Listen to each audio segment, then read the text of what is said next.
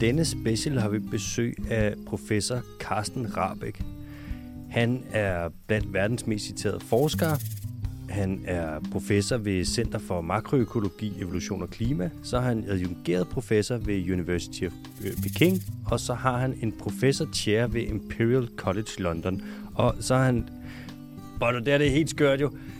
Han er slået til ridder af Dannebrogsorden som biolog. Altså, jeg kan ikke komme i tanke om nogen biologer, der har sådan en CV her. Han er en af verdens absolut allerførende eksperter på biodiversitet og på biodiversitetskrisen, og det er selvfølgelig de her kriser, som vi så snakker om. Velkommen til Den Dyriske Times podcast special. I dag med besøg af Carsten Rahbek. Velkommen til, Carsten. Jo, tak. Tak, fordi du vil være med. Ja. Jeg tænker lige at starte med at introducere dig. Jo, tak. Så folk er med på, hvem vi har i studiet. Du er professor ved Center for Makroøkologi, Evolution og Klima. Det er et center på KU, under Globio. Ja. Det er blandt andet der, jeg har skrevet bachelor og speciale. Ja. Og du er faktisk vejleder for min vejleder, Michael Borregaard. Ja. Så har du en professor chair ved Imperial College i London. Mm. Du er adjungeret professor ved University of Peking. Mm. Du rider. Mm. Du er slået til ridder. Ja. Særligt, så må du bære svær. Mm. Ja, men det er jo ikke noget, man sådan, bruger i dag, men der er sådan en gammel forordning. Jeg tror ikke, politiet tager den så seriøst. Det tror jeg heller ikke. Jeg har set ret mange andre end min gamle vejleder, da han blev ridder. Der troppede han op med svær. Det er fedt. Og det er Jon Fjeldså. Det er Jon Fjeldså, ja. Han er en legende. Han ligner en lille smule Darwin. Jamen, han har også været brugt som Darwin, da vi lavede udstillingen på Zoologisk Museum i sin tid om evolution. Mm-hmm. Der har vi jo regenereret Darwins arbejdsværelse, og til åbningen, der havde Jon Fjeldså med sit store skæg, og han ligner Darwin, sat sig i stolen i arbejdsværelset og var bare en del af udstillingen. Han er fed. Jeg har engang været inde på samlingen, der er inde på Zoologisk Museum der, hvor de jo har en masse udstoppede dyr og sådan. Mm. Og der er et skab derinde, eller et kabinet med nogle arter, der er uddøde. Ja, vores raritetsskab, ja. Ja, hvor han står, og han fortæller om det. Der er blandt andet nogle fugle fra Hawaii og en and fra Kina, som der er nogen, der rigtig gerne vil have fat i. Ja. Det er dybt fascinerende, mand. Det er virkelig nogle artefakter. Og også, vi har et par skind af vandreduen, som engang var verdens mest almindelige fugl, og som vi mennesker formåede at udrydde på 50-75 år. Det er faktisk imponerende. Så den var så almindelig, så Audubon, da han beskrev altså frontieren, så har han sådan et sted i sin dagbog, at mens han rejste igennem staten Kentucky, passerede én flok vandreduer himlen. Det var i 3 dage, det tog en flok duer. Og så kan man begynde at tælle antal milliarder, der har været sådan en flok. Men det udrydde vi mennesker i løbet af 50-75 år. Skød vi dem? Ja, vi skød dem. Vi brugte dem som svinefoder. Så har vi brugt dem i høj grad som foder til, da jernbanerne blev bygget. Og de var så talrige og flå så tæt, så man tog bare en kanon eller et eller andet og puttede søm og hvad som helst metalstykker, man havde ned i. Og så skød man op i himlen, og så væltede det ned. Og det gjorde man meget så effektivt, så den her art, der eksisterede i milliarder og milliarder, faktisk forsvandt, og de sidste 2 individer døde i Cincinnati Zoo i starten af det 1900. Man kan sige meget, men vi har været meget kreative, når vi har skulle ødelægge noget natur, tit og ofte. Det er jo et godt eksempel på overforbrug af naturens ressourcer. Det må man sige. Carsten, du har også vundet en masse forskellige priser, forskningspriser osv., og så er du er en af verdens førende forskere i biodiversitet. Det er meget svært med, hvis man så skriver om biodiversitet, biodiversitetskrisen osv. Hvis du skal skrive en artikel, så er det svært ikke at have dig i litteraturlisten. Mm. Du har udgivet over 400 peer-reviewed artikler. Ja.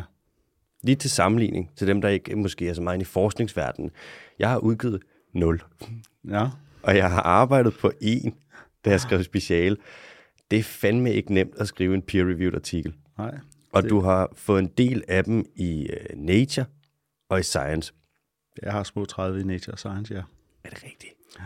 Altså, de fleste biologer får ikke 1. Mm. Det er meget svært. Ja. Og så er du blandt verdens mest citerede forskere. Ja. Der er sådan en titel, eller sådan et, jeg ved ikke, om man kan kalde et emblem, eller sådan noget, der kan komme på, hvor man er highly cited. Og så er du blandt de, det er vel så de 3% forskere i verden, der er mest citeret. Ja, under 1%. Shit. Ja, men det er jo sådan noget benchmark, som vi forskere går lidt op i, og det afhænger også af, at arbejder man inden for områder, der er hotte. Mm. Og det gør jeg. Jeg arbejder med, hvad bestemmer livet på jorden, hvordan påvirker klimaet det, og så har vi jo fået en biodiversitetskrise, og vi har klimaforandringer, og jeg arbejder med sustainability. Så de der globale udfordringer, de betyder noget for feltet, der er interessant, men det betyder så også, at det er et område, hvor der er 10.000 vis af forskere, der arbejder inden for det, så konkurrencen er også enorm. Har du nogle mål, du ikke har nået endnu, som du gerne vil nå?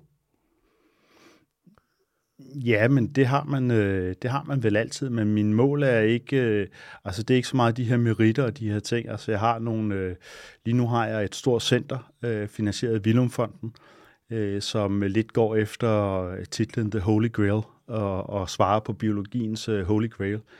Og det er at forstå, hvorfor bjerge i den her verden er så afsindige, artsrige for alle hvirveldyr, altså pattedyr og padder og fugle. Der er 85% af alle jordens arter findes inde i bjergene. Og der er nogle relativt få bjerge, især i Andesbjergene, som er 3-4 gange så artsrige, som nogen som helst biologisk teori kan forudse. Så det er et mysterium. Og det drømmer jeg om at prøve at besvare, og det er også det, jeg har arbejdet med det meste af min karriere. Vi kommer til at snakke lidt om det, Carsten. Vi starter med at snakke om biodiversitet. Mm. Hvad er det? Og hvorfor er det fordelt sådan, som det er? Ja. Efter det, så kommer vi ind på biodiversitetskrisen. Mm. Men hvad er det for en størrelse? Og hvad betyder den for selvfølgelig de organismer, der ikke er mennesker, men også hvad betyder den for os? Og så kommer vi ind på, hvordan ser det ud med Danmark, med vores biodiversitet og vores biodiversitetskrise, hvis man kan sige det sådan. Og så til sidst, hvis vi har tid, så kommer vi ind på det med viden. Hvordan genererer man den her viden? Jeg forestiller mig ikke, at det er små datasæt, du sidder og arbejder med. Nej, det er det ikke. Det er kæmpestore datasæt. Faktisk nogle af verdens største datasæt, jeg sidder og arbejder med. Okay, shit. Carsten, biodiversitet, hvad er det? Biodiversitet er liv på jorden. Så simpelt er det. Nemt. Det er mangfoldigheden og variationen af alle arterne, og vi er jo også en art. Det har også noget med hyppigheden, der er sjældne arter, der er almindelige arter. Men biodiversiteten er også den genetiske variation, så al den genetiske variation, der er nede på genniveau, imellem arterne og inden for arterne, og så er det også økosystemerne, sammen med de ikke-biologiske processer som kemi og geofysik og vand, så danner biodiversiteten økosystemer. Så det er også variationer af økosystemer. Og så er det alle interaktionerne inden for det her. Så hvis vi går ud og tager en hektar i Danmark med hvor mange arter der nu er der, og kemien og vinden og vejret og alle interaktionerne og de genetiske variationer, så er der, hvis man tegner sådan et diagram om, hvor mange, hvad der påvirker hinanden, så er der nok sådan 1 million pile, man skal pege på. Så det er ret komplekst at forstå. Jeg bliver nogle gange, når jeg diskuterer biodiversitet og naturforvaltning, så får jeg nogle gange at vide, Carsten, nu skal vi ikke gøre det så svært. Altså, det er jo ikke raketvidenskab, og mit svar til det er, nej, det er meget mere komplekst. Ja, okay. Jeg tror, der er mange, der tænker, biodiversitet, det er bare, hvor mange arter der er et sted. Jamen, det er helt forkert. Det er også det er mængden af arter, og det er variationen i deres udbredelser, altså hvor store geografiske udbredelser er de, hvor talrige er de. Men størstedelen af biodiversiteten er faktisk den genetiske variation, og så de her økosystemer. Men vi har for biologers side oftest for at forsimple, hvad det er, det handler om, så snakker vi ofte arter og antal arter. Mm. Men det er en meget, meget, meget forsimplet udgave af det. Så basalt set er det et komplekst system og et komplekst begreb, men man kan også tænke på det meget simpelt, som jeg sagde. Biodiversitet er liv på jorden. Sådan. Man kan vel også sige, lige for at sætte det i perspektiv, så at hvis man havde Noahs ark, hvor du har en han og en hunde hver art, der ville man jo så nok ikke sige, at der var ekstremt høj biodiversitet. På en måde vil man, for der er jo mange arter, men samtidig den genetiske variation er meget lille. Mm. Det er ligesom en zoologisk have. Der vil du typisk ikke sige, sådan, jamen det er der er allerhøjst biodiversitet, fordi det er lidt mere kompliceret så. Jo, men det er også det ligger i det, at vi tit, vi kan jo tælle, hvis vi bare bliver arter, vi kan jo tælle, hvor mange arter der er i et område.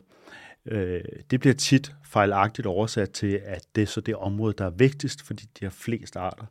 Men hvis vi for eksempel tager klithederne i Nordvestjylland, som er meget artsfattige, så har det mange unikke arter, og det vil sige, at det har en stor biodiversitetsværdi, mens at, en almindelig sådan lidt produktionsskov kan egentlig have mange flere arter, men det er almindelige arter, som ikke understøtter noget specielt, så selvom der er flere arter, er det ikke mere vigtigt for biodiversiteten.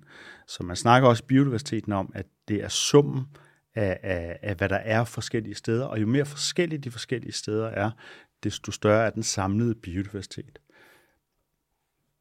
Godt. Nu blev det allerede lidt mere komplekst. Ja, men det skal det. Det må det også godt være, fordi det er det jo.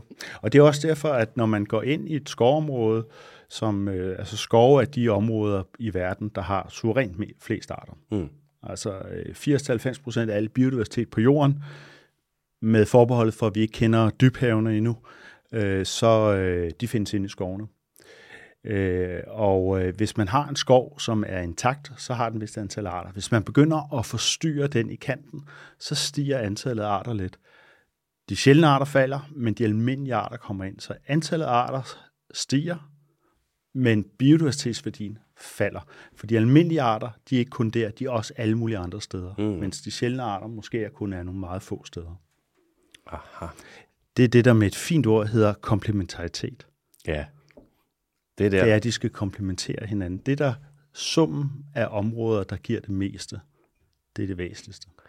Så hvis nu, at vi satte os ned, og der er nogen, der sagde, nu får I alle penge i verden, og I skal finde de områder, der er allervigtigst at beskytte, hvis vi skal beskytte biodiversiteten, så skal vi ikke bare kigge, hvor findes der flest arter, men vi skal kigge, hvor findes der, det er lidt mere komplekst, hvor der er flest endemiske arter, hvor der er flest arter, der kun findes her, hvor der er flest sjældne arter.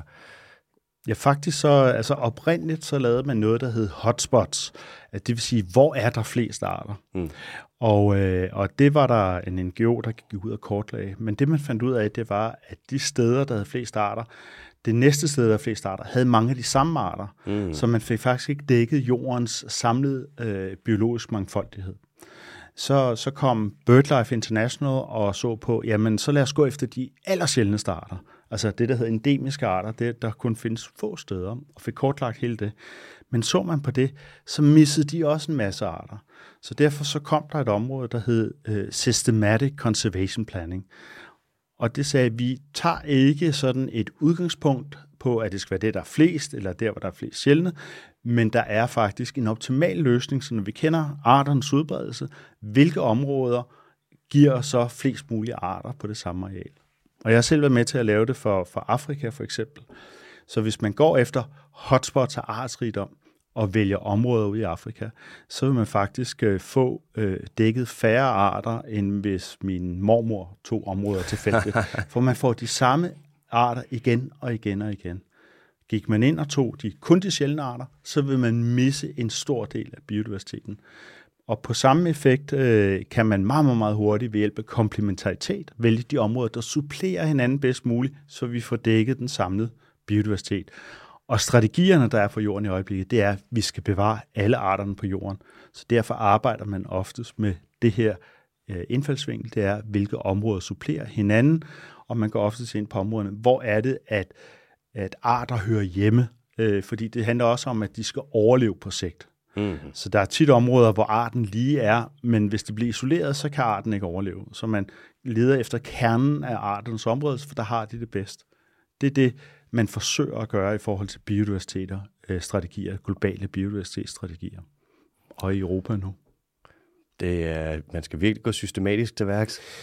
Det er jo millioner og millioner af data. Altså det datasæt, jeg sidder og arbejder med, er udbredelsen af alle de 11.000 fuglearter i verden, og de 6.000 plus paddyrarter, og 5.000 plus amfibiearter, og så har vi lige publiceret på alle planteslægter i verden, udbredelserne på det, det er cirka 12.000. Og hvis man zoomer op, så sidder vi vel med udbredelsesdata, der har en 2, 3, 400 millioner datapunkter. Og det er det, vi sidder og laver analyser på. Så rent matematisk, der findes der optimale svar til det her. Og det sidder vi og arbejder på. Hvad kan bedst betale sig? For det handler om, hvad er mest effektivt? Hvor kan vi beskytte mest for færrest ressourcer, eller hvor der er mindst konflikt med mennesker? For der er også konflikter omkring de her ting. Det er klart. Og det, der er også interessant, det er, at og det er det, jeg arbejder med grundforskningsmæssigt, at jordens biodiversitet er ikke ligeligt fordelt. Jeg tror alle sammen, vi har en fornemmelse af, at der er ikke så mange arter på Grønland, og der er nogle flere arter i Danmark, og hvis man kommer til sydpå, så kommer der endnu flere arter. I troperne er der vildt mange arter. Og det var sådan set også det, som Wallace og Humboldt og Darwin, da de rejste ud fra Europa i midten af 1800-tallet, der fik de en øjenåbner, fordi at der var ufattelig mange arter. Hvis jeg sætter mig ind i en bil og kører i Europa, så er der en solsort, og om 300 km er der også solsort. Yeah. Men så hvis man tager til Ecuador, hvor jeg blandt andet arbejder, hvis jeg arbejder i en bjergregnskov, og jeg flytter mig 4 km, så er 90% af alle arterne skiftet ud og er nogle nye. Så der er en kæmpe stor turnover. Og den samlede artsrigdom er gigantisk. I en bjergregnskov på nogle kvadratkilometer kan jeg finde flere ynglende fuglearter, end jeg kan finde i hele Europa til Uralbjergene. Carsten, hvorfor er det sådan? Hvorfor er biodiversiteten sådan fordelt? Ja, det er jo så det, der er det store spørgsmål. Og den anden ting, der krydder lidt, det er, at det er primært de her hotspots, som er helt vanvittige artsrige. Det er for dyrene i høj grad i bjergene. Det er det også for blomsterplanter og insekter. Vi har også det, der hedder Fynbo, som er sådan nogle lidt tørre områder i for eksempel Sydafrika, som er meget artsrige lokalt. Men størstedelen af biodiversiteten er i de her bjergeområder. Og det har man filosoferet meget over. Det, som man oprindeligt troede, det var, at biodiversiteten var i ligevægt med det nutidige klima. Det vil sige, at den energi, der er på jorden, bestemmer ligesom ressourcerne og hvor mange arter, der kan sameksistere. Og det er sådan noget, vi alle sammen blevet undervist i, og det giver rigtig god mening. Jo mere ressourcer, jo flere arter kan sameksistere. Problemet er, at når vi så tager hundredvis af millioner af datapunkter på klimaet og energien at sætte op mod, så er der bare de her områder, der er 3-4 gange så artsrige, som noget som helst kan forklare. Og det har vi efterhånden forkastet, det her nutidige klima er ikke så afgørende. Derimod så er der faktisk et kæmpe signal af evolutionære processer, som har pågået igennem millioner af år. Så hvis vi tager Andesbjergene, som er verdens mest artsrige sted, så når klimaet forandrer sig, fordi globale klimaforandringer har altid forekommet, så er der en stor variation i lokalt klima. Så når arterne skal flytte på sig, fordi deres klima forandrer sig, så hvis du er nede i lavlandet, og klimaet forandrer sig 4-5 grader, så skal du måske flytte flere tusind kilometer. Men på et bjerg, der skal du måske bare flytte 500 meter for at finde det klima, du er vant til. Så det vil sige, at mængden af klimatyper er enormt stort, og du skal ikke flytte dig ret meget. Og det har betydet, tænker vi, at arter har kunnet overleve igennem klimaforandringer. Så hvor lavlandsarter har været presset, så arter i bjergene, de har kunnet overleve. Andesbjergene for eksempel, det har...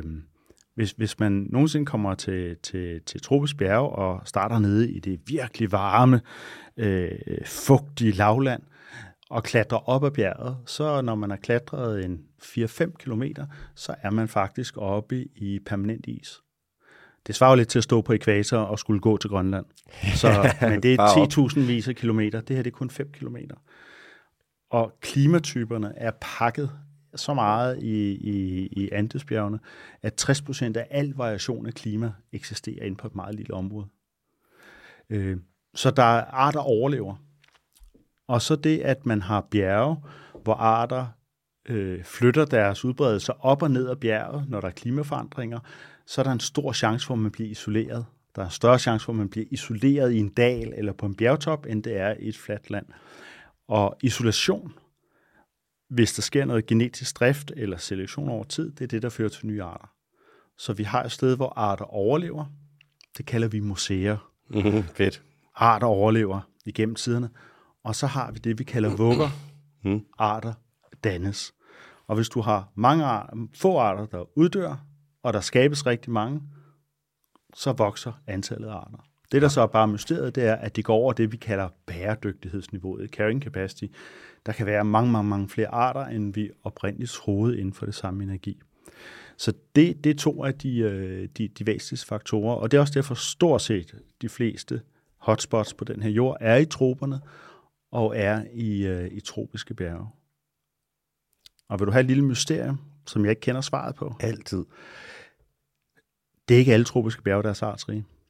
Okay. Og vi publicerede en artikel sådan, i forbindelse med Humboldts jubilæum. Så blev jeg bedt sammen med blandt andet de gamle vejledere om at skrive 2 oversigtsartikler. Han arbejder med bjerge. Om hvad ved vi om bjerge? Var det der kom i Science? Ja, det kom i Science. Mm. Og der skriver vi så, at og Jon Fjeldså og jeg arbejder meget med, at måske geologisk diversitet hænger også sammen med, at forskellige arter er tilpasset forskellige kemiske mineraler og jordbundsforhold. Så det vi foreslår som hypotese, og der er en masse, der sådan har testet og siger, at der kunne godt være noget om det. Vi kunne ikke finde noget, da vi lavede en global analyse. Ingenting. Uh-huh. Ingen sammenhæng overhovedet. Men når vi så kiggede på de enkelte mineraltyper, så de mineraltyper, som er associeret med vulkaner og gamle havbund, som typisk også er vulkansk, de bjerge, som er formet af vulkansk oprindelse eller havbunden, som for eksempel Andesbjergen, der er blevet løftet op, de har nogle bestemte mineraler, og de bjerge er sindssygt artsrige, mens sådan noget som Himalaya, som er landmasser, der er skubbet op, ikke er så artsrige igen. Vi ved ikke hvorfor. Vi har foreslået en forklaring på det, fordi så sidder der mange og siger, at mineraler, det er jo noget at gøre med, at det er ressourcerigt, men de her mineraler er typisk associeret med, at de er ret giftige. Så vores hypotese, det er lidt, at fordi at det giver stress til planterne, og det egentlig er gift, så har der været en kæmpe evolutionær tilpasning til at kunne klare det, og der er skabt, men mosaikken af variationen af de her mineraler er gigantisk, og derved er der opstået rigtig mange arter. Så hvis der opstår mange planter, så kommer der også mange forskellige insekter, og så er der det, der hedder kaskadeeffekter, så går det op igennem hele vejen igennem systemet. Så det vi foreslår, men mønstret er der, det er helt vildt, det er helt ukendt, og så har vi foreslået en hypotese, og jeg plejer altid at sige, når jeg er ude og holde foredrag, jeg er sikker på, at den er forkert. Så jeg er sikker på, at der kommer unge forskere, der bliver inspireret af, hvordan kan det her være? Altså mønstre er jo drivkraften for vores nysgerrighed. Hvordan kan universelle mønstre, hvad forklarer dem? Og jeg er sikker på, at der kommer en generation efter mig, som nok skal finde ud af, hvorfor, og jeg tror ikke, min forklaring på det er rigtigt. Fedt. Det er et meget godt udgangspunkt. Så ved du, at du nok, hvis du tager fejl, så bliver du ikke så skuffet, hvis du gør. Ja, men jeg har altid, al min forskning har altid været karakteriseret af, at jeg bliver nysgerrig, når vi er stålfaste på, at vi ved, hvordan tingene er. Mm-hmm. Og ret tit så opstår de der, vi ved, hvordan tingene er, oftest ud af, at det bliver sagt tilstrækkeligt mange gange, og der er mange, der sådan mener det, vi kan nok forstå det, og det giver fornuft.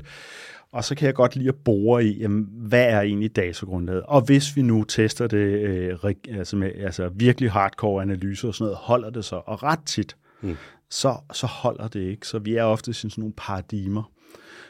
Og det er nok det, der har lavet min karriere, at jeg har været inde og røre ved nogle af de helt grundlæggende ting, som det er sådan, det er, og vist, at nej, sådan var det ikke.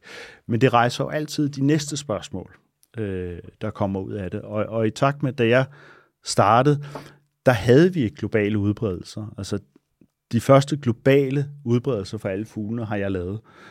Og det var da jeg sad som PhD-studerende og sagde, jeg kan jo ikke svare på de her spørgsmål, hvis vi ikke ved, hvor tingene er. Mm-hmm.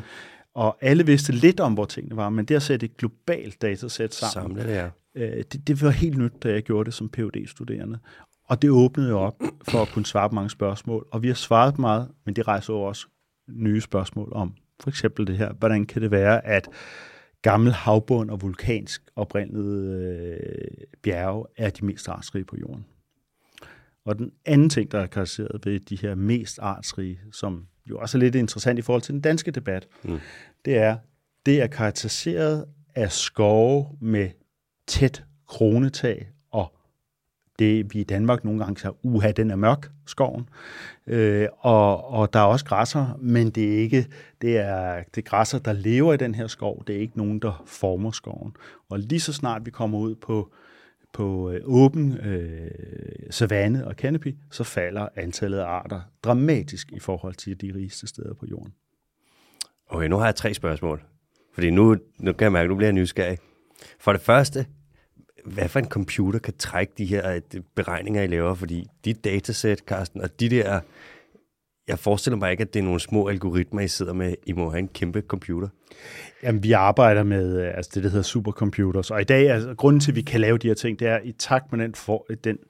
Jeg har jo været heldig at vokse op en tid, hvor vi på grund af computeren kunne sammenstille data og fik mere og mere computerkraft. Mm. Så vi arbejder jo på nogle af verdens største computere, og vi har også nogle af verdens største computere i Danmark.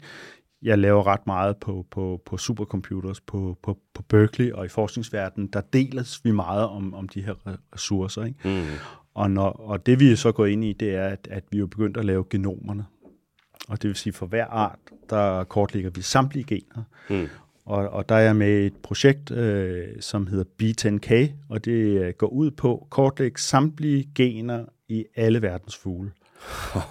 og vi er godt på vej. Altså, vi har publiceret både de store ordner, de store træk, og vendt op og ned på fuglens evolution. Vi har publiceret for et par år siden alle familierne, og vi har lige submittet til Nature alle slægterne. Men de datasæt, de er så store, så man kan stort set ikke trække dem på de kendte computere. Computeren kan til dels følge med, men de er så store, så vi kan ikke finde rundt i vores data. De er så gigantiske.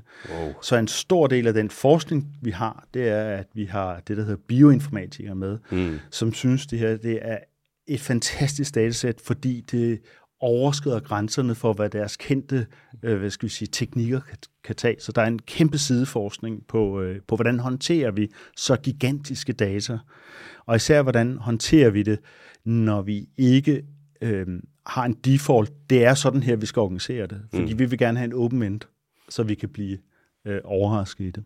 Er det med Tom Gilbert? Det er med Tom Gilbert og Guojie Zhang, og vi er 6-7 mennesker i steering committee, men den har jo 20-30 forskningsgrupper i hele verden. Det er jo ret interessant, for I skal jo, når I skal have DNA fra alle fugle i hele verden, der er vel nogle fugle, det er lidt svært at få DNA fra, er der ikke det? Og derfor laver vi ekspeditioner, og derfor laver jeg ekspeditioner til Andesbjergene, hvor vi er ude og får data for det. Fordi det, der egentlig er vores flaskehals, det er faktisk at få vævsprøver. Altså, teknikken til at lave genomik er billigt, vi har store fabrikker, der kan køre det. Mm. Men det at få tissues for de her fugle. Så vi har stort set i dag lavet cirka 5-6.000. Det var dem, der var vævsprøver af. Mm-hmm. Så er vi ved at prøve at få resten ind. Så flaskehalsen på mange af de her ting er sådan set god gammeldags gummistøvler på og en kikkert og med net og ud og samle ind og samle observationer. Så ved man, så er man biolog. Det er kombinationen, ikke? Så vi har det der high-tech kombineret med gummistøvlebiologien. Det er gode gamle kittel og gummistøvle. Ja. Så en anden, og det er det nok et lidt svært spørgsmål, men nu, den her hellige gral, og det her med at finde ud af, hvorfor er livet sådan fordelt, som det er, og hvorfor er det, at der er så ekstremt høj biodiversitet i de her tropiske bjerge, nogle af dem. Er der en variabel, som du mistænker for at være den manglende? Ja, altså vi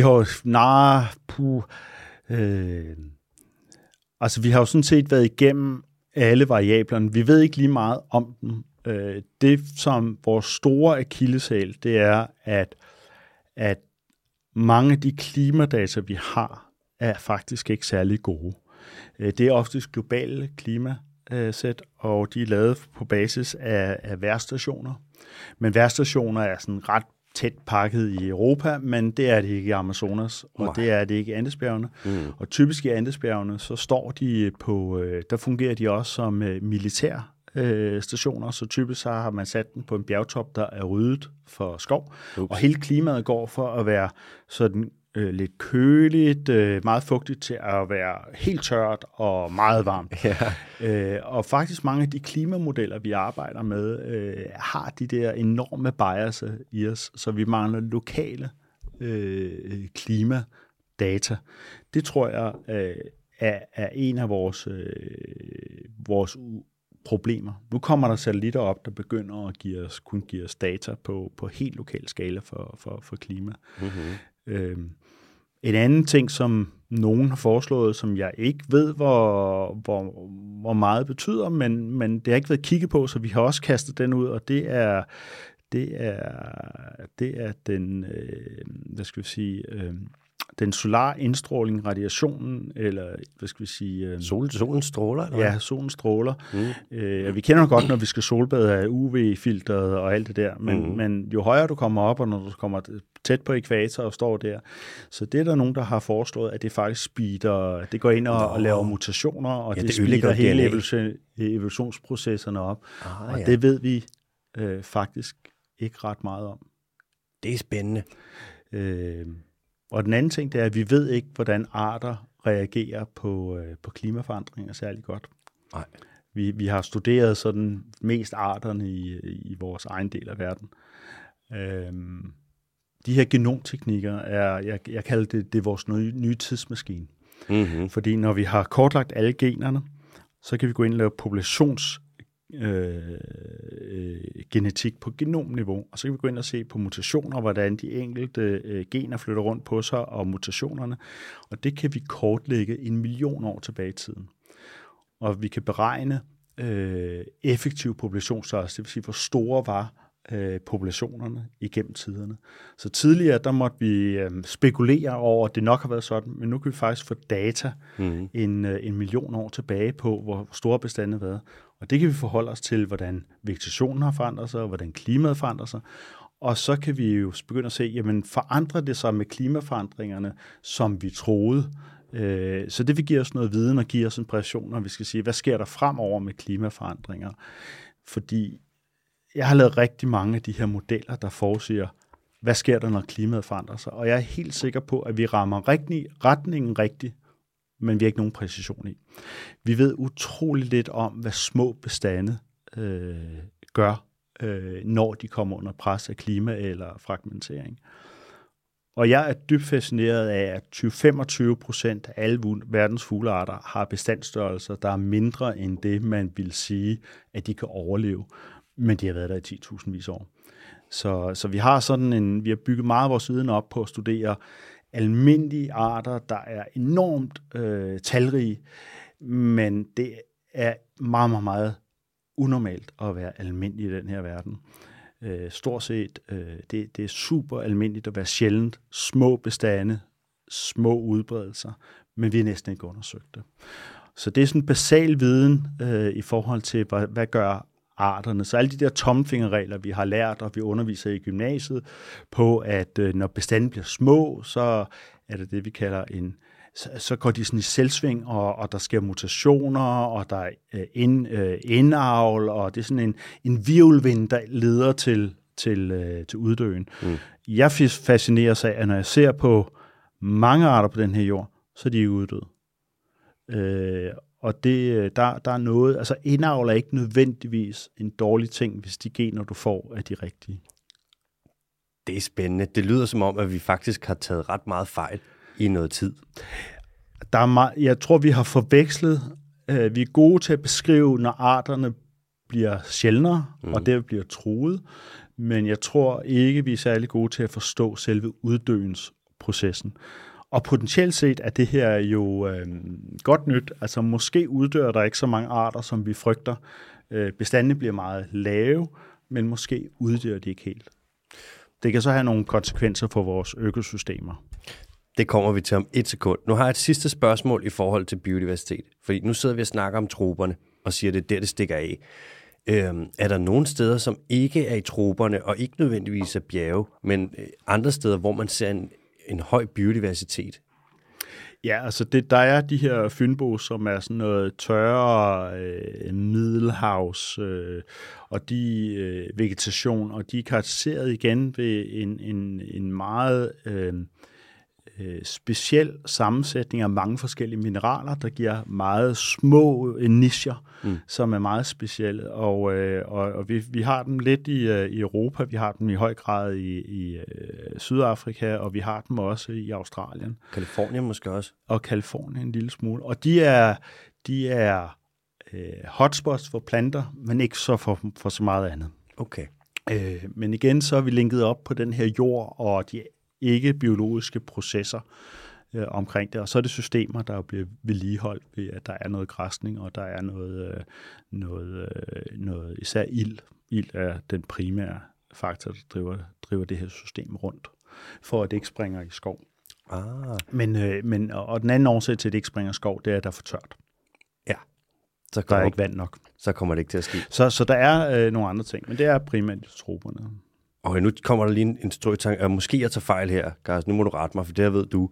Men er det helt forkert, at der er ekstremt høj biodiversitet blandt salamander i Nordamerika?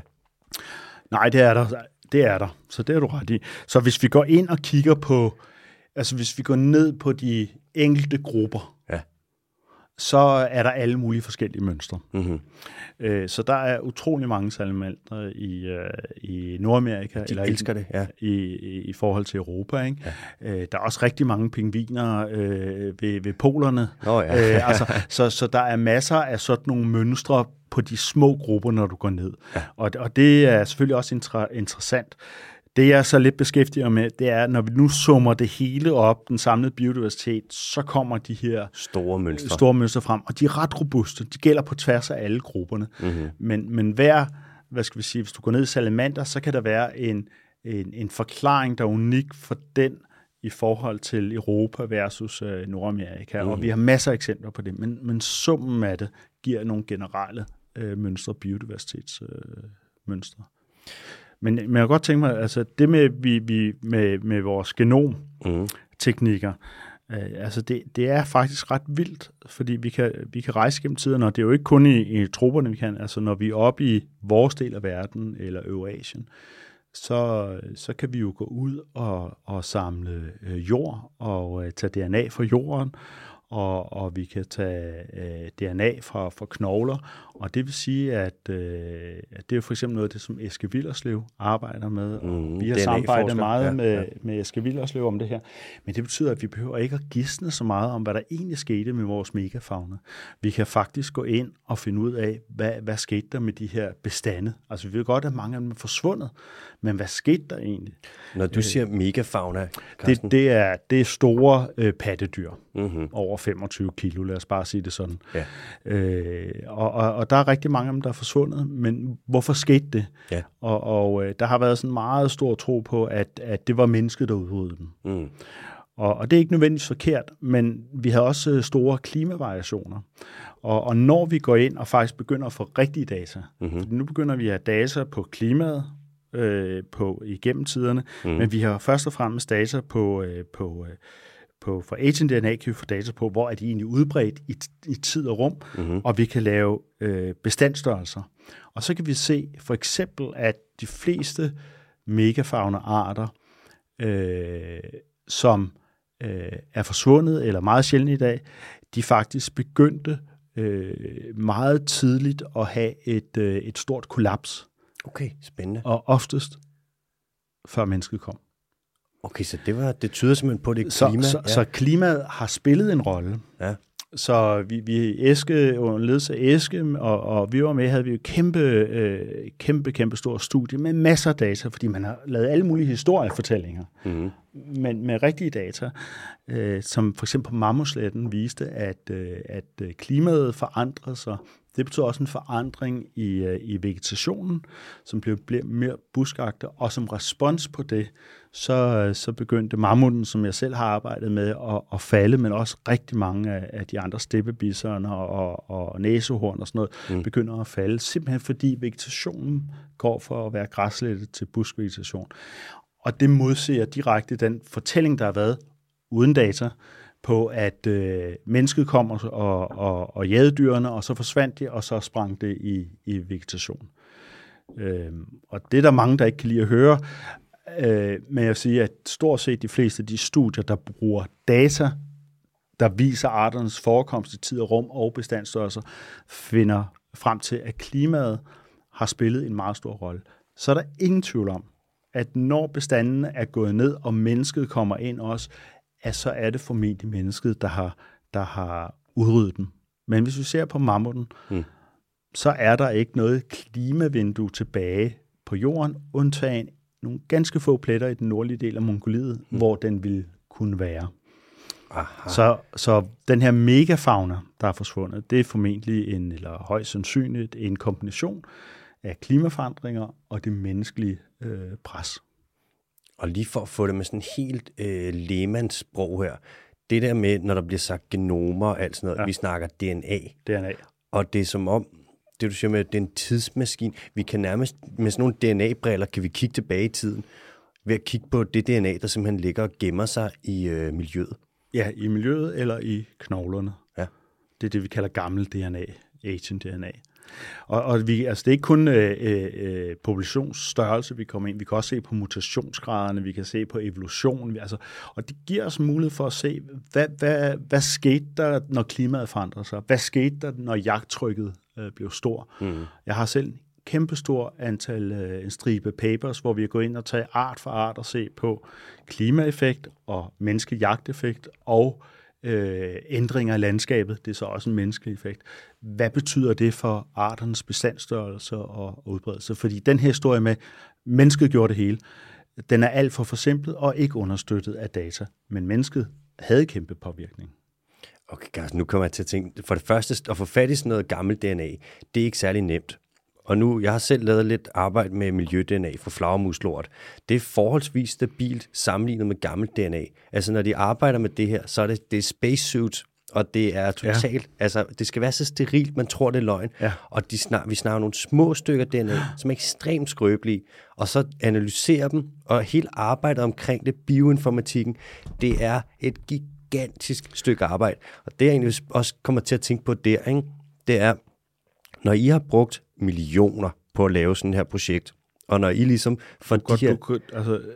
den her operation med de her laboratorier og de her teknikker, vi snakker hundredvis af millioner for at udvikle det og for at kunne det.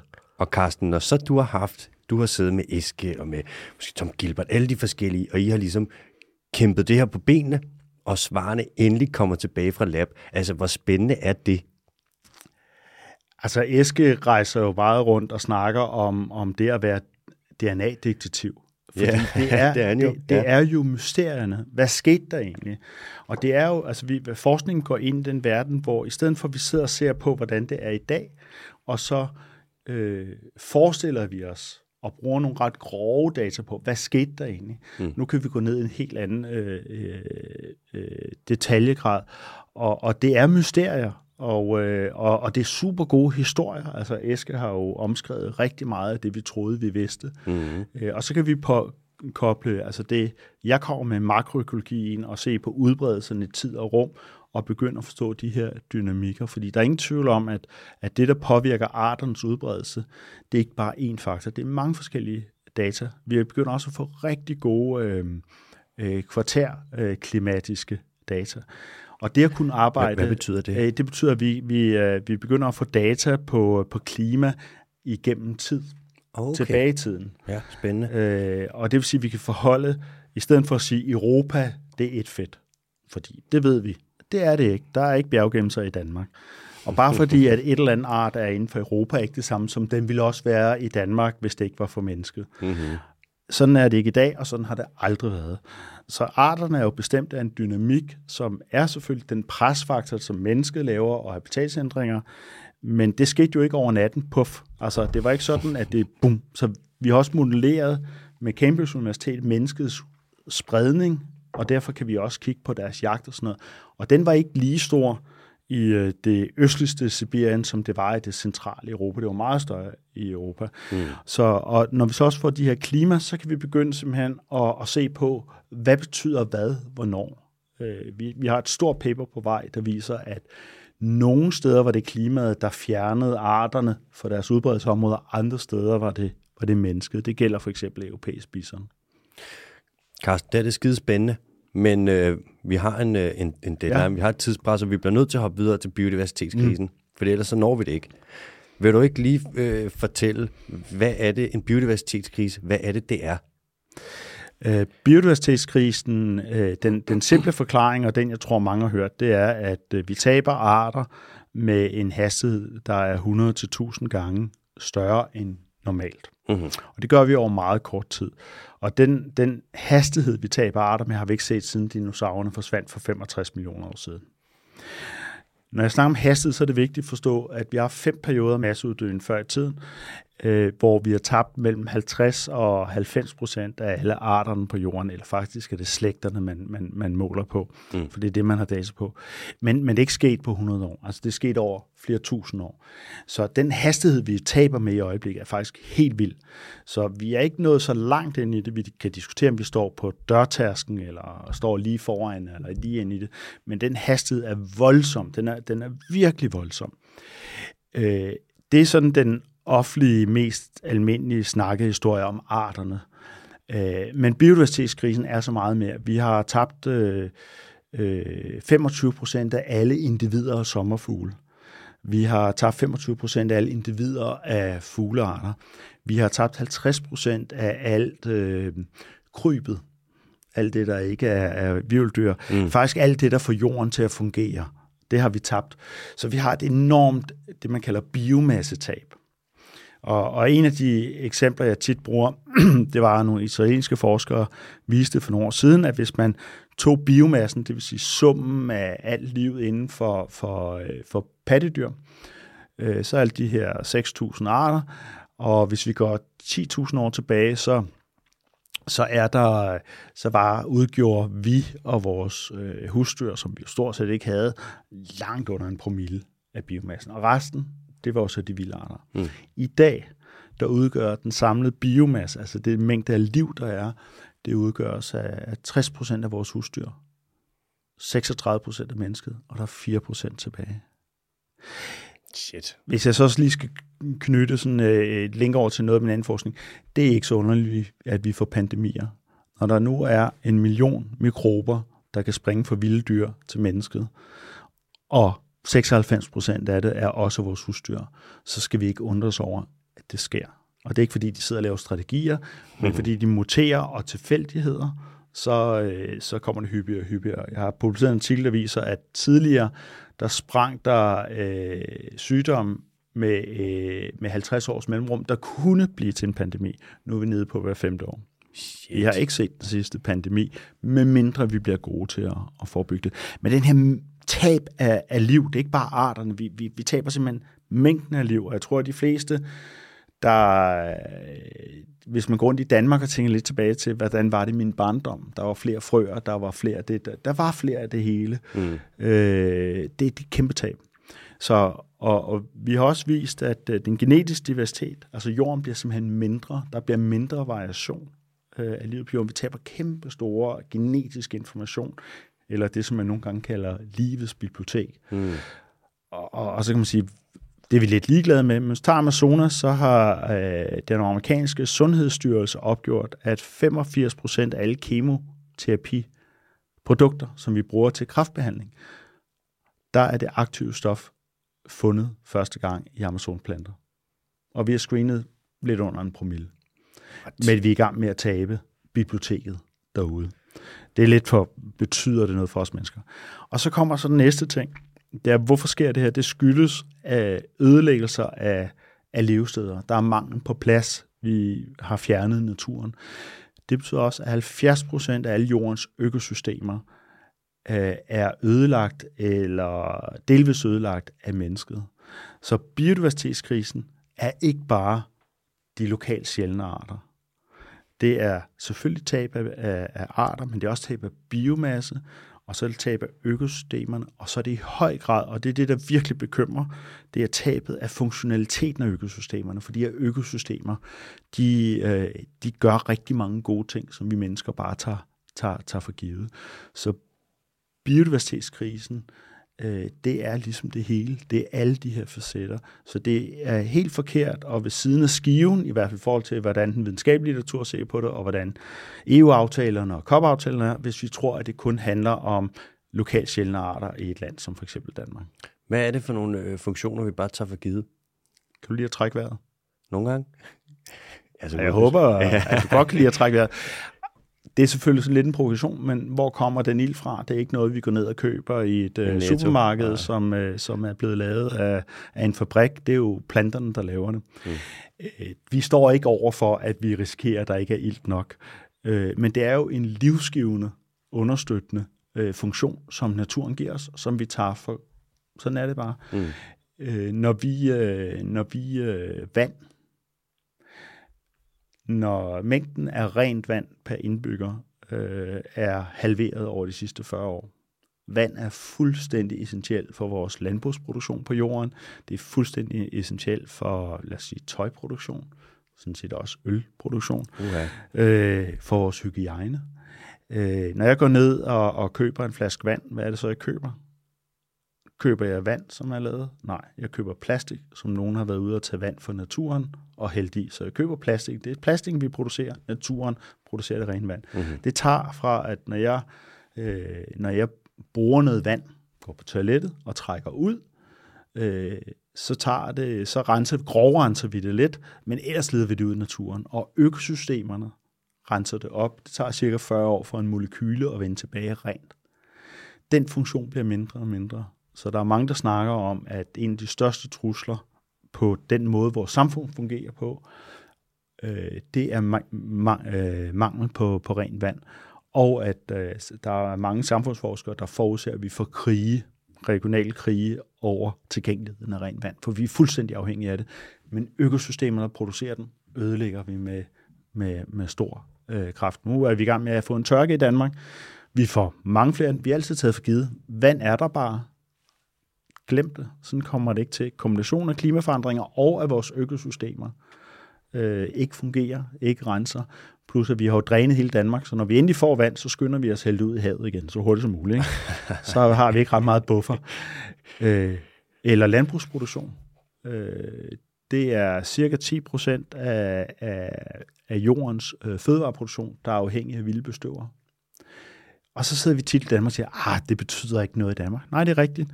Det er primært i subtroperne og troperne, men det er også der, de fleste mennesker bor. Kystbeskyttelse. Der har altid været tsunamier. Tidligere tog mangroveskovene det. Det har enorm ødelæggende værdi. Nu har vi lavet hoteller, og sådan, at vi kan få billige rejer. Yeah. Og det betyder faktisk, at de der tsunamier, der altid har været der, det tog hele kystvegetationen tidligere. Det gør de ikke i dag. Så den forsikringstab, der ligger i det samfundsudlæggelse er gigantiske. Det samme med oversvømmelserne, vi har set i Tyskland og Holland. Ja, der kom hæftig regn, men der var ikke noget vegetation på skråningerne og bjergene og bakkerne omkring, der tog det, fordi så ville det ikke have været så hæftigt. Så når man summer alle de der ting op, så er der lavet videnskabelige konsensusrapporter, der viser, at cirka 50% af at det forbrug, vi mennesker har, kommer gratis fra naturen. 50%. Fisk i haven, det er jo heller ikke noget, vi producerer for en fabrik og hælder ud i havet, og så går vi ud og fisker det op. Nej, det er klart, altså, der er virkelig meget, så det er 50%. Der er mange, der mener, at den økonomiske krise, vi havde for en del år siden, faktisk skyldtes, at vi økonomisk ikke havde regnet 50% af verdensøkonomien med. Det var den naturen, fordi den var ikke prissat nede i supermarkedet. Så det er det, mange økonomer arbejder med at og få den ind i det. Og det er også det, der det her tab, som handler om, om sikkerhed, forsyningssikkerhed, at stabilitet for vores samfund, at det er en af de væsentligste drivkræfter, både bag EU, biodiversitetsstrategien og den COP-aftale, der er kommet i december på biodiversiteten. Så det handler ikke så meget om, lad os redde blåvanden. Det gør det også. Mm. Men den her økonomiske ting, det er det, der i høj grad gør, at verdens lande virkelig er ved at sætte skruerne på, at nu skal der ske noget drastisk, fordi vi afhænger af det. Og det er også derfor, at EU's biodiversitetsstrategi var ikke lanceret af miljøkommissæren. Det var lanceret af forkvinden for EU-kommissionen, Ursula von der Leyen, og hun starter med, at hun har et meget flot åbningsstatement. Our relationship with nature is broken. It's time to fix it. Climate change, pandemic and biodiversity goods demands it. Så det handler om vores fremtid og de her ting. Det lyder lidt som om, at hvis den her biodiversitetskrise får lov til at accelerere og køre videre, så er vi fucked. Ja, det, der kan gøre, at vi er fucked, det er den måde, vi mennesker reagerer på.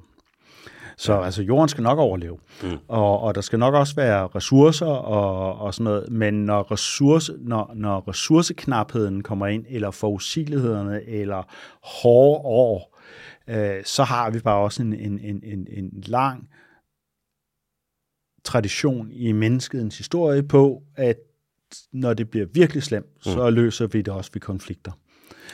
Og det er en af årsagen til, at for eksempel 195 lande har i Montreal, i Montreal-aftalen, ligesom givet hinanden håndslag på, vi skal håndtere det her, før vi ender i kæmpe store konflikter.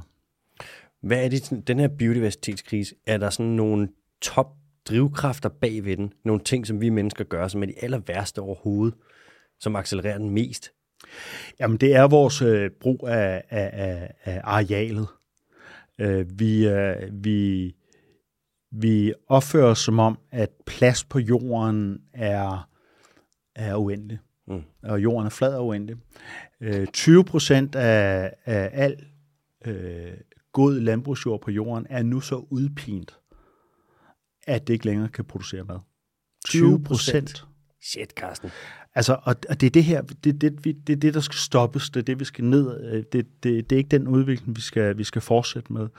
Så de her mekanismer er utrolig vigtige at få styr på. En anden faktor, hvis vi snakker rent biodiversitet, det er, at størstedelen af arterne er i de tropiske skove, tætte canopy. 60% af al ødelæggelse af skov skyldes rydning for foder til dyreproduktion, for eksempel grise i Danmark, med vores import af soja fra Sydamerika, eller produktion af kød. 60%. Så der er også nogen, der har lavet beregninger, hvis vi reducerer vores kødforbrug med 1/3, så kan vi redde 50% af biodiversiteten. Vi er ved at veksle de tropiske skove til kød. Ja, det er vi simpelthen. Eller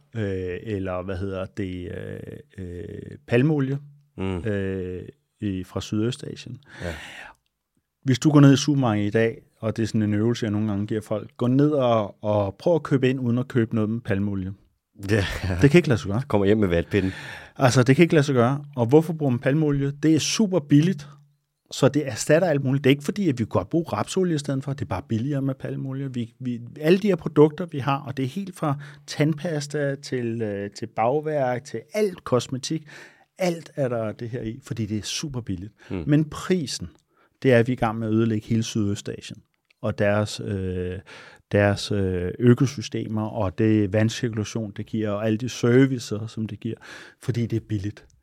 Så vi kunne jo også, hvis vi reducerede det og var villige til at betale lidt mere, så kunne vi også bruge restmarkerne til det. Så det er nogle af de faktorer, der griber ind i det. Hvis vi nu lige kigger den ind mod Danmark så, ikke? Og vi kigger på den danske biodiversitet, hvordan ser det egentlig så ud her? Danmark er hjørnestenen er beskyttet. Den europæiske natur hedder Natura 2000-områder. Mm. Og Danmark er det land, som har udpeget mindst. Så vi ligger helt nede i bunden. Vi lå faktisk nede i bunden sammen med Storbritannien, men da Storbritannien gik ud, så nu ligger vi virkelig isoleret. Gennemsnittet i Europa ligger over omkring 18%, og Danmark ligger på lidt under 9%. Wow. Så vi har meget, meget lidt udpeget. Så det, vi har udpeget, det har heller ikke rigtig fulgt retningslinjerne, fordi der er nogle retningslinjer for EU, der siger, at det skal være de gode naturområder, der skal være nogle data og sådan noget. Vi har mest udpeget det ved at tegne streger på et kort. Ja. Så hvis vi ser på vores Natura 2000-områder, som vi ikke har ret meget af, så i Biodiversitetsrådet blev det opgjort, at 40-50% af det har ikke noget med natur at gøre. Hvad er det så? Det er kornmarker. Det har været plantageskov. Og hvis jeg skal sætte på spids, så har vi også udpeget golfbaner. For eksempel Københavns golfbane er udpeget som Natura 2000, en del af større område, men vi har været ret rundhåndet med tegningerne. Juletræsplantage, som er noget af det mest døde, er udpeget. Der er benzinstationer og vi har benzinstationer som naturområde. Og det er fordi, når vi har udpeget det, så har vi været meget rundhåndet med den streg, der har tegnet det, fordi det gør jo ikke rigtig noget. Det er papirpakker. Ja. Og det vil sige, hvis det burde man måske trække væk, så har vi ikke ret meget tilbage. Så mangler vi også at få lavet gode handlingsplaner, og EU stiller nogle krav til det. Det har vi ikke rigtig fået gjort. Mm. Så vi har meget lidt, men det er næsten ikke det værste. Ja, det værste. Hvis man går ind og ser på den natur, vi så har, hvad er kvaliteten af det? Og der skal vi over for EU. Der er alle medlemslandene er forpligtet til at opgøre kvaliteten. Og vi har forpligtet os til, at den beskyttede natur, vi har, og de naturtyper, vi har, og de arter, vi har, de skal være i noget, man kalder gunstig bevaringstilstand. Det betyder basalt set, de skal det godt. Ja. Og så er der sådan noget, der hedder ugunstig, og så noget, der hedder stærkt ugunstig. Mm. Og hvis vi ser på, det melder alle landene ind, og det europæiske miljøagentur, Danmark også meldt ind, har så opgjort det, at den næsten ingenting natur, vi har, der er der 6%, der har det godt. 6%. Vi ligger helt isoleret sammen med Belgien i bunden i Europa. Så jeg plejer lidt at sige, vi har næsten ikke noget natur, den har det rigtig, rigtig skidt, vi sidder bagerst i bussen i Europa. Okay, nu bliver jeg nødt til at spørge om noget så, for Biodiversitetsrådet, de har indrapporteret, at vi har 2,3% beskyttet natur i Danmark. Men regeringen har lige meldt ind, at vi har 17% beskyttet natur i Danmark. Hvordan hænger det sammen? Det er et udmærket eksempel på, hvordan vi i Danmark ligesom griber de her ting an. I Biodiversitetsrådet, EU har lavet en lang række retningslinjer. Så det vil sige, det er ikke nok bare at sige, at det her det er natur, det melder vi ind. De har faktisk opstillet en masse kriterier, der skal være opfyldt, før man må melde det ind. Så dels skal det være beskyttet, og ikke bare sådan lige her nu, og så laver vi det om 5 år eller 10 år. Mm. Man skal faktisk have dokumenteret værdierne, og den skal være i god tilstand. Og når vi gik alle de kriterier igennem Biodiversitetsrådet, så kommer vi frem til, at på land er det cirka 2,3%, der kan leve op til kravene. Og så er der en 5%, som måske kan leve op til kravene. Det kunne være halvdelen af de her Natura 2000 områder, men datagrundlaget er så dårligt, så man ved det faktisk ikke. Det er det, der kan leve op til de krav, der er. Danmark har valgt at indrapportere faktisk et datasæt, de havde før retningslinjerne kom. Og jeg kan heller ikke læse, at de egentlig har kigget på retningslinjerne, men man har indrapporteret det, man plejer, og vi har indrapporteret samtlige Natura 2000-områder, altså inklusive kornmarkerne og plantagerne og golfbaner og tankstationerne, og så har man indrapporteret samtlige paragraf 3-områder. Og det har vi i Biodiversitetsrådet ikke talt med, fordi paragraf 3 er en super god redskab, men områder kan gro ud af beskyttelse. Og kriteriet for EU, det er, det skal være langtidssikret beskyttet. Så man kunne godt få paragraf 3 med, hvis man lavede en beskyttelsesgrad, der gjorde, at det ikke kan gro ud af det. Mm-hmm. Sjovt nok, så de to ting, som vi talte med, det var urørt skov, som jo er både til start under Venstre, og så er det gennemført af Socialdemokratiet, det er jo dem, der er regeringen nu. Det er ikke implementeret nu, men vi siger, okay, det er planen, vi vil tælle det med. Ja. Og så er det naturnationalparkerne, det har også naturen som primær funktion, dem skal vi også tælle med. Dem har regeringen ikke talt med. Dem har de ikke talt med? Dem har de ikke talt med i deres indrapportering. Hvorfor ikke? Fordi at de har, gætter jeg på, brugt det datasæt, de havde liggende før alt det her kom, og så er det det, vi har indrapporteret. Og bare for, at den her, en af de største trusler mod den danske natur, er, at vi egentlig ikke tager det seriøst. Ja, det lyder lidt sådan. Tidligere, da vi skulle indrapportere i den tidligere biodiversitetsaftale, FN-aftale, der var det sådan, at Danmark på et tidspunkt begyndte at indrapportere alle kirkegårde i Danmark, for de var jo også beskyttet. Så blev vi blev faktisk internationalt til grin, så det fjernede man dog. Men en af vores udfordringer, det er, at vi ikke rigtig tager det seriøst, ikke? Og nu er EU jo kommet med et udspil, der siger, at som gennemsnit i Europa, og alle lande skal bidrage rimeligt, det kunne så være med gennemsnittet for eksempel, at 30% af landjorden og 30% af havet skal beskyttes. Og Danmark har indmeldt, vi har det, vi har, og vi kan ikke tilbyde mere på land. Og vi har jo intet. Og så går de ind og siger, at det kan vi ikke, for I kan nok forstå, vi har jo landbrug, og vi har. Så det, man egentlig beskriver, det er hele den situation, der har gjort, at vi ikke har noget. Og siger, derfor så kan vi ikke gøre noget. Og det, der jo ligger i både EU-biodiversitetsaftalen og i COP-aftalen og i IBES, altså FN's biodiversitetspanel, det er, man kan ikke bare fortsætte business as usual, hvis vi skal håndtere de her globale udfordringer. Det er det samme med klima. Hvis vi bare gør, som vi altid har gjort, brænder og fossilt brændstof af, så kan vi ikke nå målet. Og der må man sige, at den danske regering i øjeblikket har meldt ind, vi kan ikke gøre noget, fordi vi gør, som vi plejer. Jeg kan ikke lade mig tænke, det du siger med biodiversitetskrisen, og hvor dyrt det vil blive for os, hvis den bliver værre. Og vi så siger i Danmark, at vi kan ikke ændre noget, fordi det vil være byrdefuldt for landbrug og fiskeriet, og det vil koste penge for dem. Men jeg tænker, vil det ikke koste ekstremt meget mere at fortsætte, som vi har gjort hidtil? EU, i den skrivelse, de lavede til alle landene, har de opgjort økonomien. Så de har opgjort økonomien. Hvad koster det at gøre de her ting? Og hvad regner de med vil være benefits på det? Og Danmark har fået en skrivelse, der siger, at det koster cirka 1,3, tror jeg, det er, milliarder om året. Ja. Det er et stort beløb. Men de skriver samtidig, der er en nettoindtjening på 19 milliarder om året. Det er en god handel. Det skulle man bare tro. Danmarks skrivelse har været, og offentlige udmeldelser har været, at vi har sgu ikke råd til 1,3 milliarder. Og jeg nævner slet ikke det andet. Peter Birch og økonomer er kommet med et grønt bruttonationalprodukt, hvor de opgiver værditabet for samfundsøkonomien i Danmark for biodiversitet til cirka 100 milliarder om året. Så vi mangler lidt det. Vi ser det hele tiden som sådan en udgift, men der er ikke nogen indtægt. Vores fiskeri lider helt gevaldigt. Der er stort set ikke nogen fisk derude mere. EU har regnet ud, at hvis vi begynder at beskytte 30%, hvor der ikke må bundtrawles, så vi kan få opbygget det her, så er der over tid en kæmpe økonomisk gevinst for fiskeri i Europa, det vil sige også det danske. EU har præciseret, at der ikke må trawles i de beskyttede naturområder. Danmark har lobbyet for, selvfølgelig må der trawles. Men det svarer jo lidt til, at man forsøger at lave noget natur, hvor man så vender hele økosystemet om sådan en gang hver andet år eller tredje år. Og det er lidt den der... Danmark har vi... Altså den der natur har været sådan noget billigt skidt, så ikke betyder noget, og det, vi skal redde det ude i verden, og ikke hjemme hos os selv. Og der mangles ligesom at forstå den der sammenhæng på det.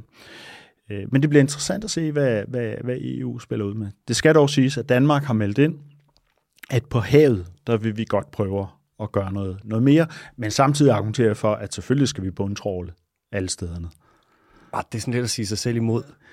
Ja, det er jo interessant, fordi EU-kommissionen har været ude og præcisere, at det vi mener med beskyttet på havet, det er, at der ikke må bundtrawles. Men det er jo ikke vedtaget nu, forstået på den landene skal jo blive enige, ikke? Men Danmark på alle de her ordninger og naturgenopretningsforordninger og sådan noget, er en argumenterer for, at I kan nok forstå, at det kan vi ikke. Og argumentet har lidt været, vores økonomi er ret hård, men det er jo det, vi hører lige nu, at det er den ikke. Det er den ikke.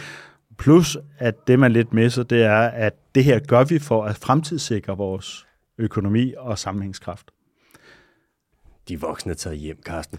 Nej, der er nogle voksne. Ja. Altså, dels så er verdens landene faktisk ret voksne. Mm. Altså, så jeg er meget super optimistisk. Altså, fordi at FN's biodiversitetspanel har sådan set kortlagt, sådan er status. Mm. Også hvad truslerne er, og også hvad der skal gøres. Og det har alle lande i verden været inde at sige, vi er enige i den videnskabelige, naturvidenskabelige viden på det område, også Danmark. Mm. Og der sker rigtig mange ting. Og så er der en faktor, der er også interessant, det er den private sektor. Den private sektor er virkelig ved at komme på banen. Og det skyldes, at de står og kigger ind i, at hvad er vigtigt på forretningen på meget lang sigt, det er, at der er ressourcer til rådighed, så vi kan ikke have knaphed, uh-huh. og så er det forsyningssikkerhed. Vi kan ikke have de der gigantiske udsving. Uh-huh. Så den private sektor er virkelig begyndt internationalt at spille med, og vi ser det også i Danmark. Den finansielle sektor er super interesseret. Og på topmødet i Montreal, den lobbyorganisation, der måske stod og pressede mest på strammere regler og mere, det var faktisk den private sektor. Sådan. Det er da altid, når de gør noget, så i det mindste. Det handler igen om den der fremtidssikring, ikke? Altså, hvis vi bare lige ser her og nu, og hvad betyder det for hvad skal vi sige, alle de sjældne arter i Danmark, så kan man sidde og sige, at de betyder ikke noget. Men hvis man ser lidt bredere på det, altså det økosystemerne, naturen giver os, så handler det om, at det skal være levedygtigt på lang sigt også. Hvis vi lige kigger på Danmark, og vi siger, hvis vi forestiller os, at regeringen de lige laver en uvending, og de siger, okay, vi kan godt sige, at vi skal faktisk have 30% beskyttet natur, og vi bliver nødt til at gøre noget for vores biodiversitet. Hvordan griber man det an? Altså, jeg har siddet i Natur- og Landbrugskommissionen og i det bioøkonomiske panel, som skulle kigge på ændringer i landbruget. Og hvis vi ser på, altså en af grunden til, at vi ikke kan gøre noget, siger vi, det er, at vi har jo dyrket nogle af 60%. Mm. Men det har vi jo primært gjort, fordi der kommer EU-tilskud. Det betaler vi over skatten. Mm-hmm. Hvis vi nu gør det helt frit, så lover jeg dig for, at så vil meget af den jord, vi dyrker, ikke dyrkes, for det kan ikke betale sig. Aha. Altså, så det er sådan set en tilskudsøkonomi. Det der, og det ved alle godt, så det der er udfordringen, det er, hvordan kan vi afvikle det? Mm. Men der er faktisk lavet forskellige beregninger på det. Der er lavet nogle beregninger på, hvor meget jord kan vi tage ud af landbrugsproduktion, uden at tabe noget på samfundsøkonomien. Aha. Og så vil jeg sige, det er tabet kun. Så er der gevinsten også. Altså, der bliver mere friluftsliv, der bliver mere natur, mm-hmm. der bliver mere af alt muligt, fordi vi får plads. Mm. Og der ligger budene på det bioøkonomiske panel, som var med alle interesseorganisationer, de siger 10%. Jeg har selv været med til at lave noget, der siger 20%. World Resource Institute og Princeton University har sagt, det er 15%. Men lad os bare sige, det ligger et sted mellem 10% og 20%, som man faktisk godt kunne tage ud. Og så kunne vi allokere det til naturgenopretning? Det kunne vi lave til naturgenopretning og til, altså når vi har den der kæmpe diskussion mellem friluftsliv, noget i friluftslivet og noget af, hvad skal vi sige, naturelskerne, så er det jo fordi, at der er en diskussion om det er ufatteligt let, der er. Hvis der var meget mere af det, var der også meget mindre konflikter. Ja, det giver selvfølgelig mening. Og så kan man sige, at noget af det, der kan du sige, det er strengt beskyttet. Der skal vi ikke have al mulig aktivitet. Og noget af det, der er det sådan... Fuck, det er et sejligt kajak, cykelmærs, mountainbikes. Ja, meget friluftsaktiviteterne har ikke den store negative effekt. Altså, det er sådan en anden diskussion, at man ligesom har fået diskuteret sig op i nogle hjørner. Mm. Og EU siger jo, at vi skal have 10% strengt beskyttet, ikke? Det vil sige, der skal ikke være noget ressourceudtag. Mm-hmm. Og så skal der være 20%, hvor der godt kan være noget, hvis det er bæredygtigt og ikke ødelægger naturen, ikke? Yeah. Der har Danmark også meldt ind, apropos på land. Danmark kan ikke lave noget strengt beskyttet. 0%. Sådan læser jeg de udmeldinger, der har været. Men lad os nu se, det er jo positioneringer i en forhandling. Ja.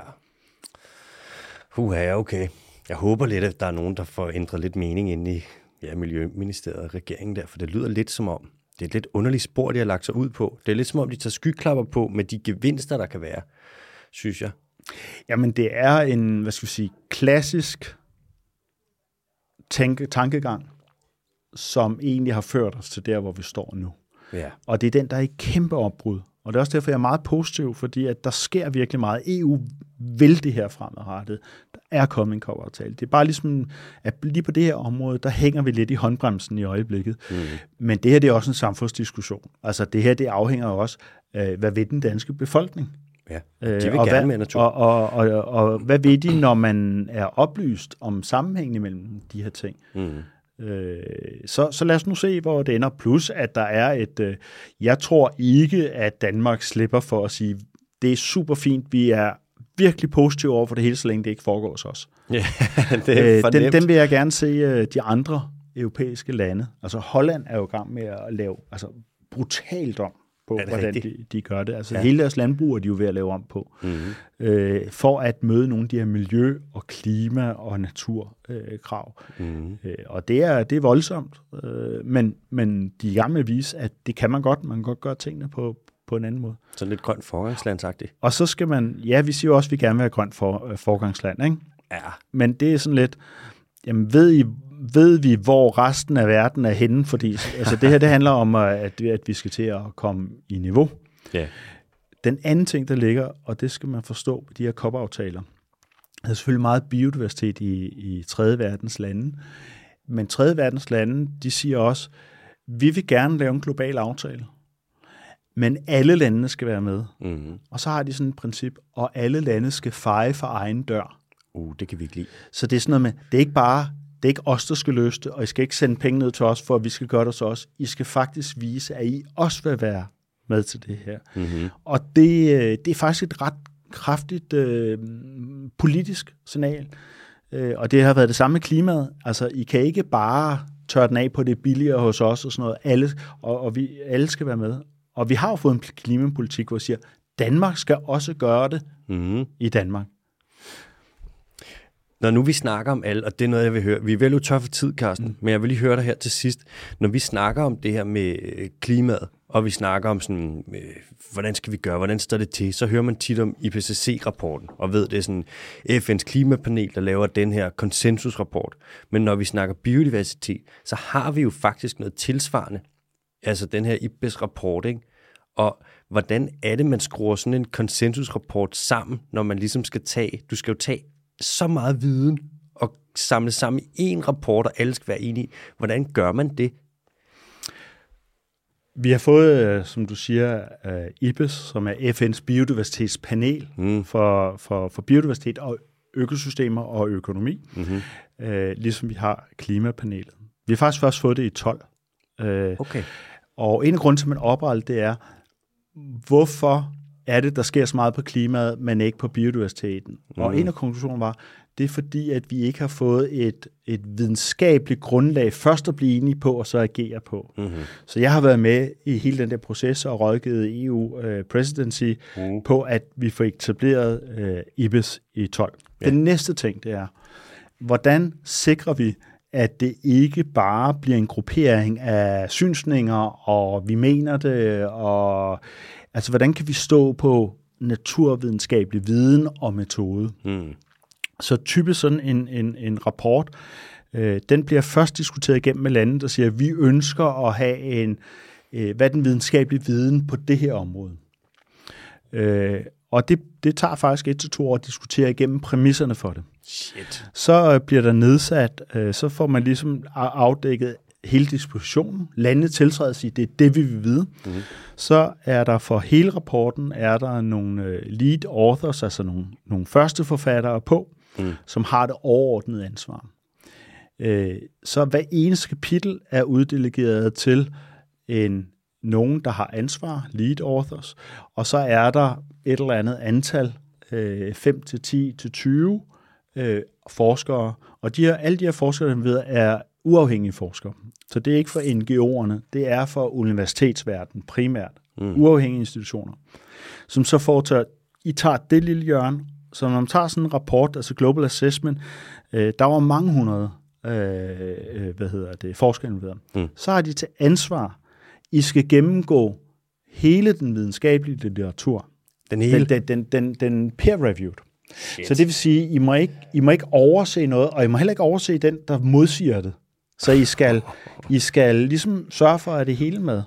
Og for at sikre den proces, så har man på hvert eneste kapitel, og på den samlede, der har man så nogle andre forskere, der agerer som,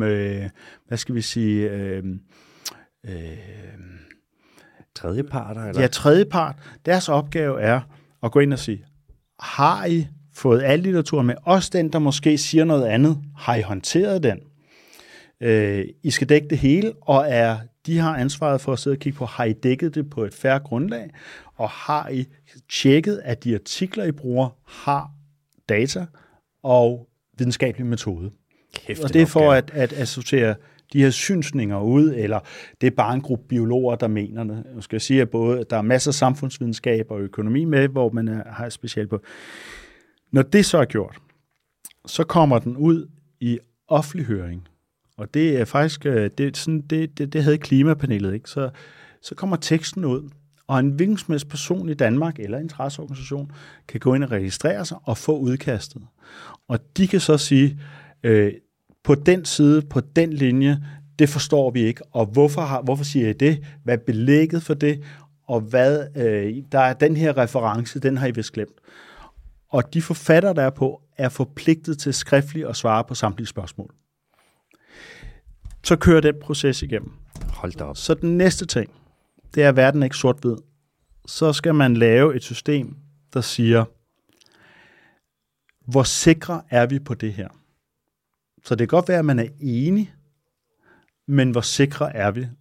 Og det, lad os bare sige, det er lidt som lyssignal, ikke? Grønt, det er simpelthen så sikkert, som det overhovedet kan være. Gult, der er noget usikkerhed, der er noget, vi ikke ved, eller rødt, der er rigtig meget, vi ikke ved, og så skal man redegøre for det, så der er også den, så det er ikke bare sort-hvidt. Den proces tager typisk 5-6 år, og involverer tusindvis af uafhængige forskere, plus faktisk alle interesseorganisationer og landene, der også kan komme ind og kommentere på det. De blander sig ikke i indholdet, men de kan stille spørgsmål som alle andre, og de skal besvares. Så på den måde, så har man en meget, meget, meget hardcore peer-review-proces, som skal prøve at sige, det her, det er virkelig, hvad vi forskningsmæssigt ved.